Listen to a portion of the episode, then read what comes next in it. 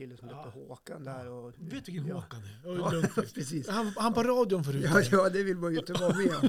Så, att, så, att, så var det. Så, så att jag gnaggade på ordentligt. Så att ja, det var det. Rent och fint. Och ja, det är nästan det. Som att man vill rolla lite deo, men inte gör det. Perfim. Ja. Och det var så rakar roligt. Du också? Nej, ja, lite. Ja. Nej, men det var också lite kul när, när jag kom dit, för det stod i kallelsen att en, en person som är under utbildningen, så kallad lä- A T-läkare, också skulle vara med mm. på, på själva undersökningen. För vad man gjorde nu var att undersöka vad exakt detta är för någonting. Okej. Okay. Uh, och det var en mycket duktig kirurg, doktor, jag ska inte nämna hans namn, men en mycket trevlig. Och han var dessutom rolig. Ja. Han sa till mig att han hade varit i stjärtbranschen i tjugofem år, och det gjorde mig ganska trygg. Ja.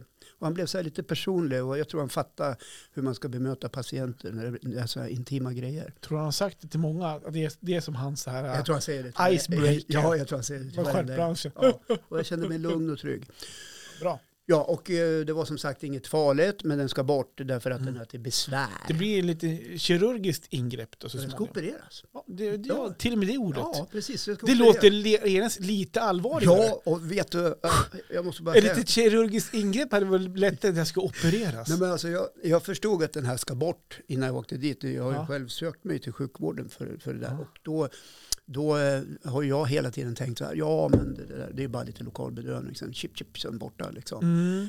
Eh, och under själva undersökningen, jag måste bara komma tillbaka till det, så, eh, så visar han ju då eh, A T-läkaren, för upp ett litet rör och tittar och ber A T-läkaren säga vad är det du ser här för någonting. Mm. Och jag hör hur han lite småkrystat berättar vad han ser. Mm. Och han viker och far i den där skinnflärpen och uh, undrar, ja vad, vad tänker du kring den här då?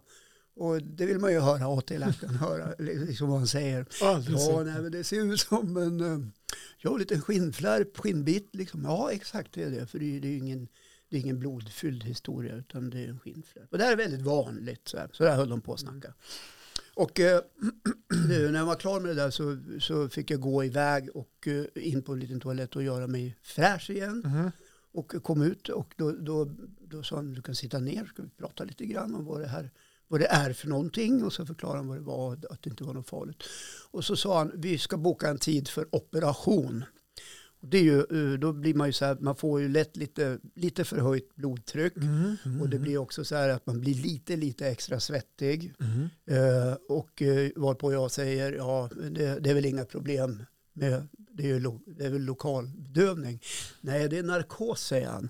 Eh, ja, va, säger jag, är det verkligen det? Ja, tro mig, det är det, säger han. Eh, därför att du har lika mycket nerver där bak som du har på en fingertopp. Mm. Och då vet du hur känsligt det kan vara. Ja, just det. Och, så, och då har jag till, ja, det kan ju stämma. För det brukar ju kännas ibland när man tar i. Ja.